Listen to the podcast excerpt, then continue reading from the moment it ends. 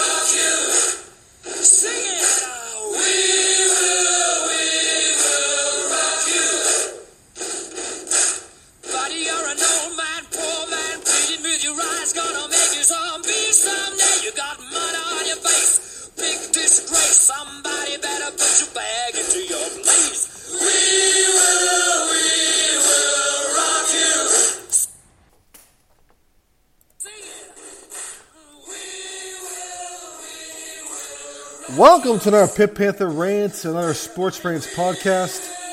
Juan Harris, your host, and here comes the guitar riff. Here it comes.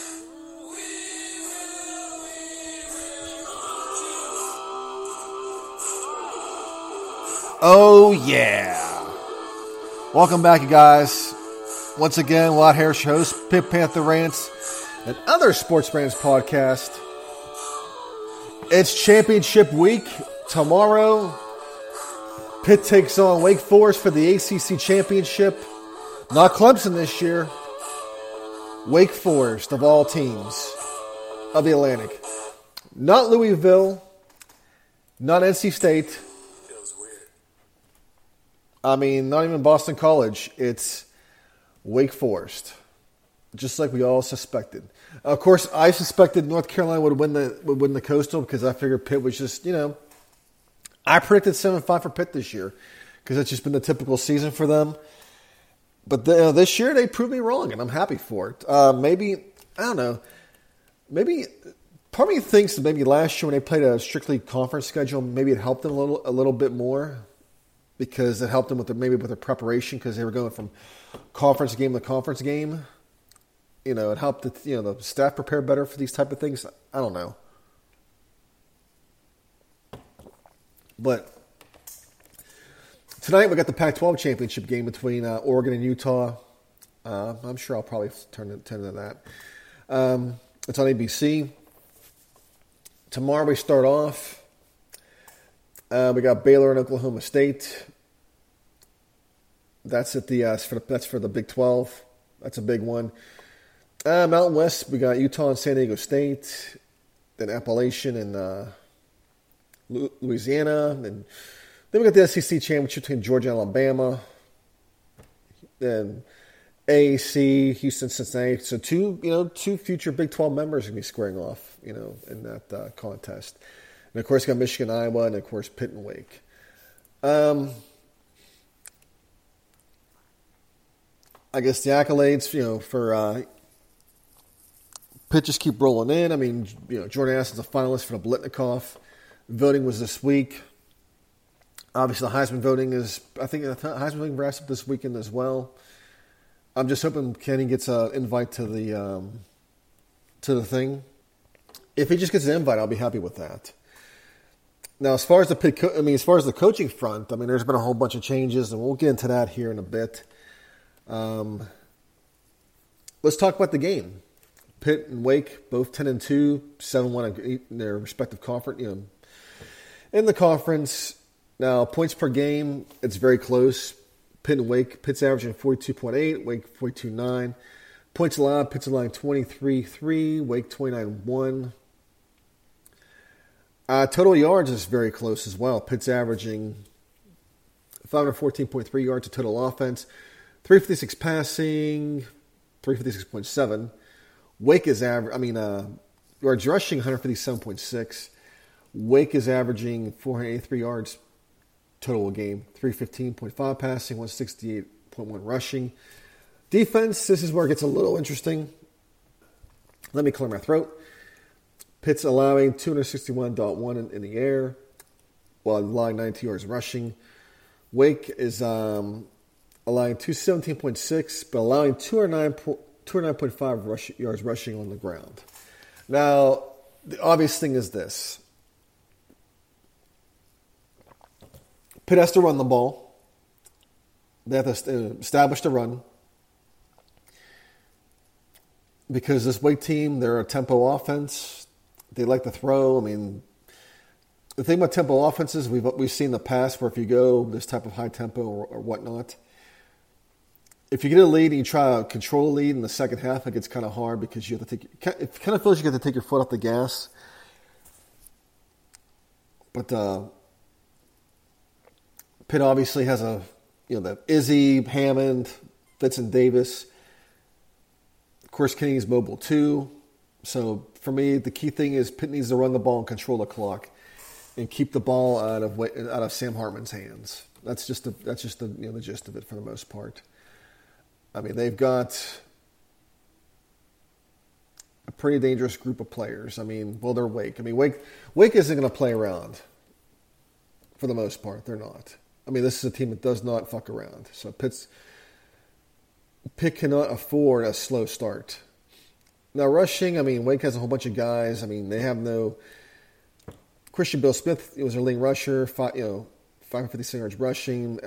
Justice Ellison, 477. Christian Turner, 429. So they have depth at running back. They can beat you several different ways with these guys. And they all have, touchdown-wise, they're pretty up there. Wake has two really good receivers, A.T. Berry and then Jaquari Robinson. Both of them over 50 catches each. Over 50 catches, 1,000 yards. So they have 2,000-yard receivers.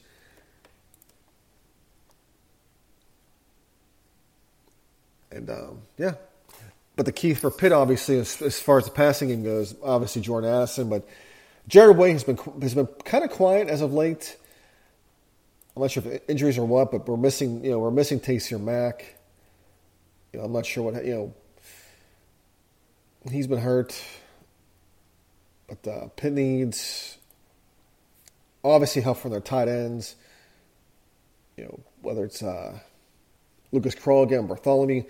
Shockey Jockey's got to step up as well. I mean, Pitt's going to need Pitt's going to need some help, throwing the ball. But they got Izzy, they got Vincent Davis, they got Rodney Hammond. I mean, they got a pretty balanced rushing attack just like Wake does. So all offenses are kind of similar. Defensively, Pitt's got to get a good pass rush on them. Excuse me. And keep the ball in their hands. Now, they're predicting a high-scoring game. I don't really see it that way. But I do like Pitt in this one. I think Pitt can pull it. I mean, it's winnable. On paper, Pitt can pull this off. They're just going to have to run the ball and control the clock. And, of course, get pressure on Hartman because UNC, as you guys remember, they have a really high offense as well. Pitt was able to get pressure on Sam Howell and basically bring him to his knees, and that was about it.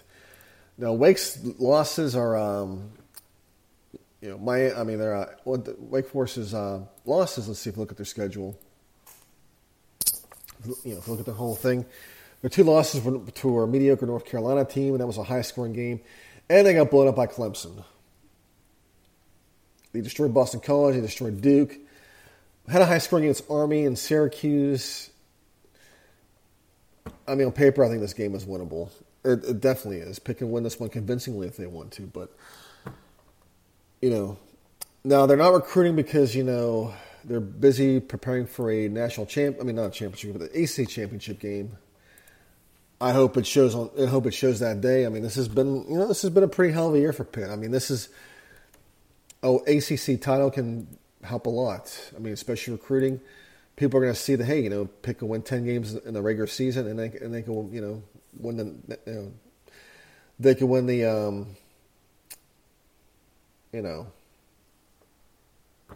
a national championship. Yeah, you know, we're going to talk about this whole college coaching change of stuff here in a minute, but as I go to that, I'm going to talk about the rest of the games here. Let me tell you guys about MyBookie. I mean, the holidays are coming up. I mean, you may get a measly Christmas bonus, but you can double that money if you go to MyBookie and use the promo code SPORTSTRING, make that deposit, make some bets, and you can maybe more than double your Christmas bonus. You know, if you feel that kind of adventurous. I mean, set yourself up for success. You can double it, or maybe triple it. I mean, you know. Yeah, maybe, you know, make enough money you can buy the kid a PlayStation 5, or, you know, buy him a new pair of Jordans, maybe a new tablet for the daughter. I mean, you know, a whole bunch of stuff there. I mean, go check it out, you guys. But let me tell you about, or you can go to Symbol. I mean, use your bonus as well. I mean, it's a stock market. Symbol is the stock market for sports that allows you to profit for your sports knowledge. Trade your sports teams like stocks, and you know what? Every time the team wins, you're in cash.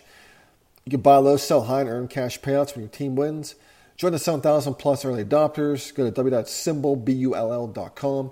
Create your free account. Use the promo code SD, as in Sugar Daddy, or Sports Drink, whatever you like. Go ahead, join it. Start investing in profit on your favorite teams. Let me tell you about... Oh, yeah, and one more thing. Yeah, what's one more thing? Yeah, Spotify Green Room. It's the live audio-only sports talk platform. It's free to download and use. You can talk to other fans, athletes, all that crap in real life. I mean, share your experiences, make a start, join conversations. It's kind of like Twitter, you know, Twitter with, but audio only. You're not dealing with people with dog AVs and, you know, other people with their moronic lazy takes, you know, whether if they're, you know, I mean, if they're blaming Vince Williams of the Steelers for screwing the season, you know, you'll have to deal with stuff like that. All you need to do is download the app. It's free on iOS App Store. Create your profile like your Twitter and come with a hot, spicy, sexy take. All right, we're done with all that. Done with all the ads. Let's get to some other fun things. Oregon and Utah. Both teams have been pretty much up and down this year. I think with Moorhead going to... is Moore going to coach the... let me see here. That's another thing that's kind of weird. I mean, Joe Moorhead takes the Akron job. I'm not sure why he's doing that. I wonder if he's going to coach the bowl game.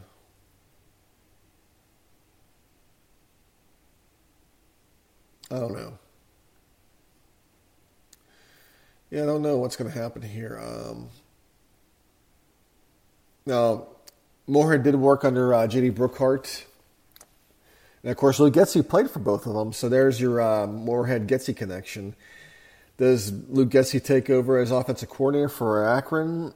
I don't know if Luke... I mean, I'm not sure if Luke will leave, but, I mean, Luke has a cushy job with the Packers coaching Aaron Rodgers, so I can't see him leaving Green Bay. I can't see Luke leaving the coaching college regardless. He has a really good pro job.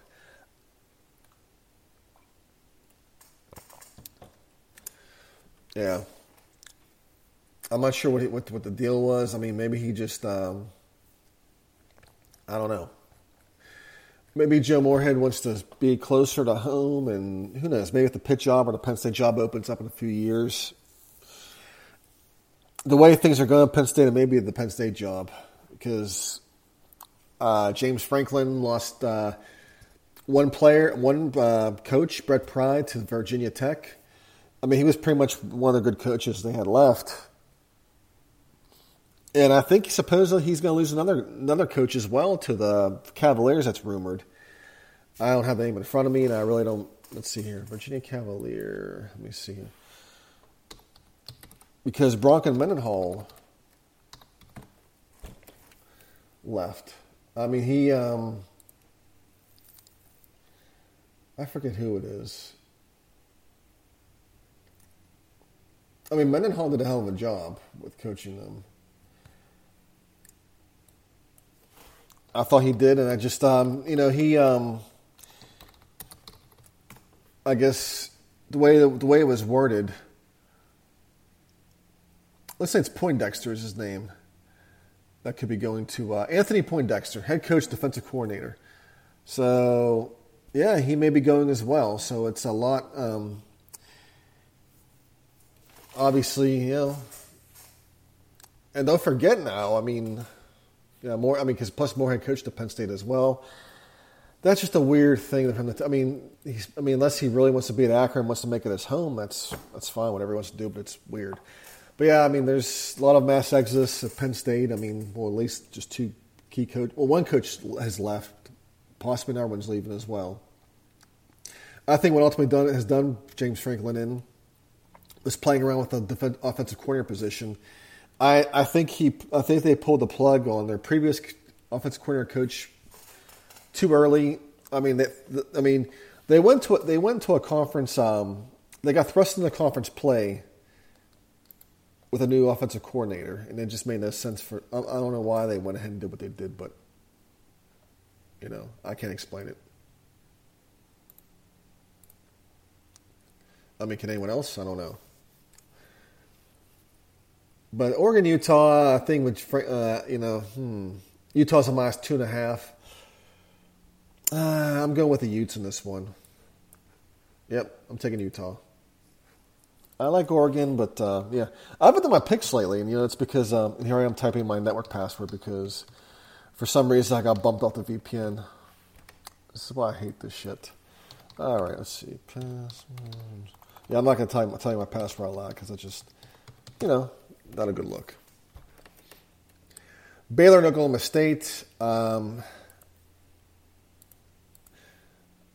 going with Baylor in this one. Oklahoma State's a -5.5, but I'm taking Baylor in this one. I think they're going to run. Baylor has a good defense, a good running game. I think they're going to win it that way. Utah State and San Diego State. That's Mountain West.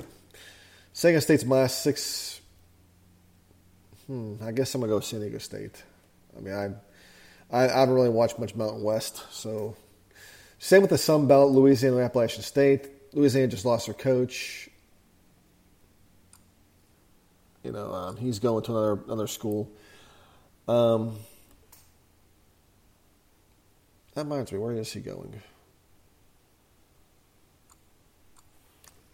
He's going somewhere else. It would help if I would look that up. I think he's going to Florida. Yeah, Billy Napier's going to that. He's going to Florida, who fired their coach. I don't know what goes on in the SEC in terms of their coaching, but whatever. Appalachian's getting a -3 favorite. I think Louisiana closes this one out. They win it. Georgia and Alabama.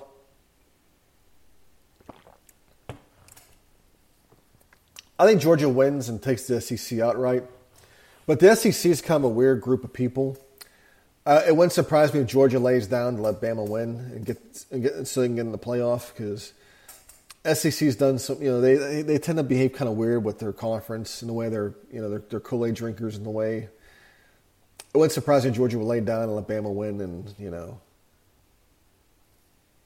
not outright, but I'm sure it'll do something. Kind of like Mr. Mom and Jack Butler, if you remember. When he goes to what was it? Oh, yeah, he went to some sort of social gathering where his wife's boss was hosting it. And if you remember, they were having some sort of... a field day type of thing, some race, And Jack didn't want to participate. He said, well, you can just hang out with the wives, I guess. And Jack was like, okay, you know what? Guys, go in the trunk and get my stuff. Get my sneakers and my jogging outfit. And they were like working out. And he's like, you know, he wins this every year. You know, so you got to let him win. And he's like, well, I don't work for him. So I'm going to, you know, they're like, yeah, but your wife does. Your wife works for him. So throughout that whole race, if you guys have watched that scene on Mr. Mom, where they are doing everything they can to make sure, you know, Michael Keaton's character, you know, Jack Butler, doesn't win, but he pulls away from the guys and he's winning.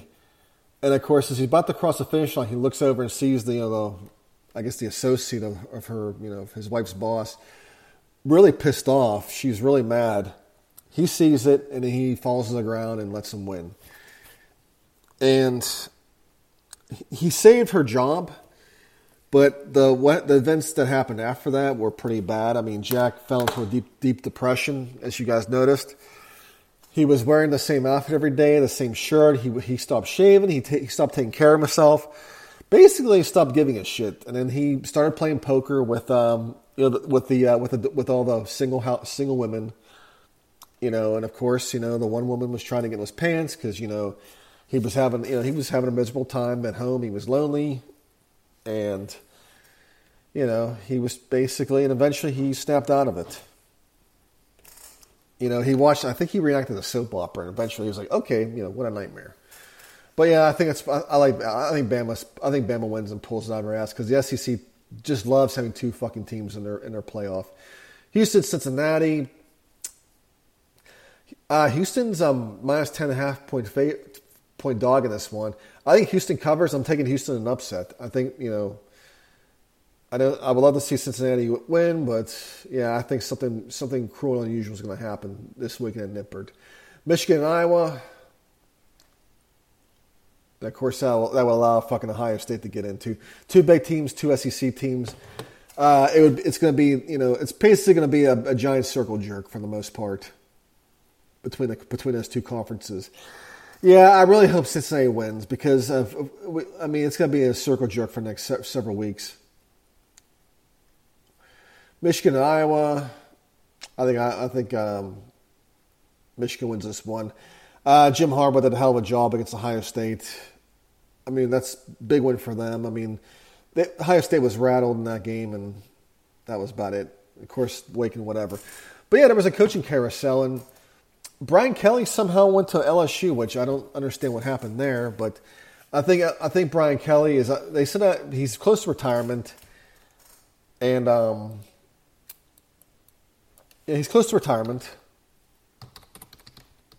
And obviously, if anything else, he wants to he's looking for one last big payout. So this is it for him. Let me find his speech real quick. And of course, they're not going to post it now. Of course, I can't fucking find it now. Where is that speech? Oh, here it is, right here. Well, I have to do this real quick. All right, let's play it. Thank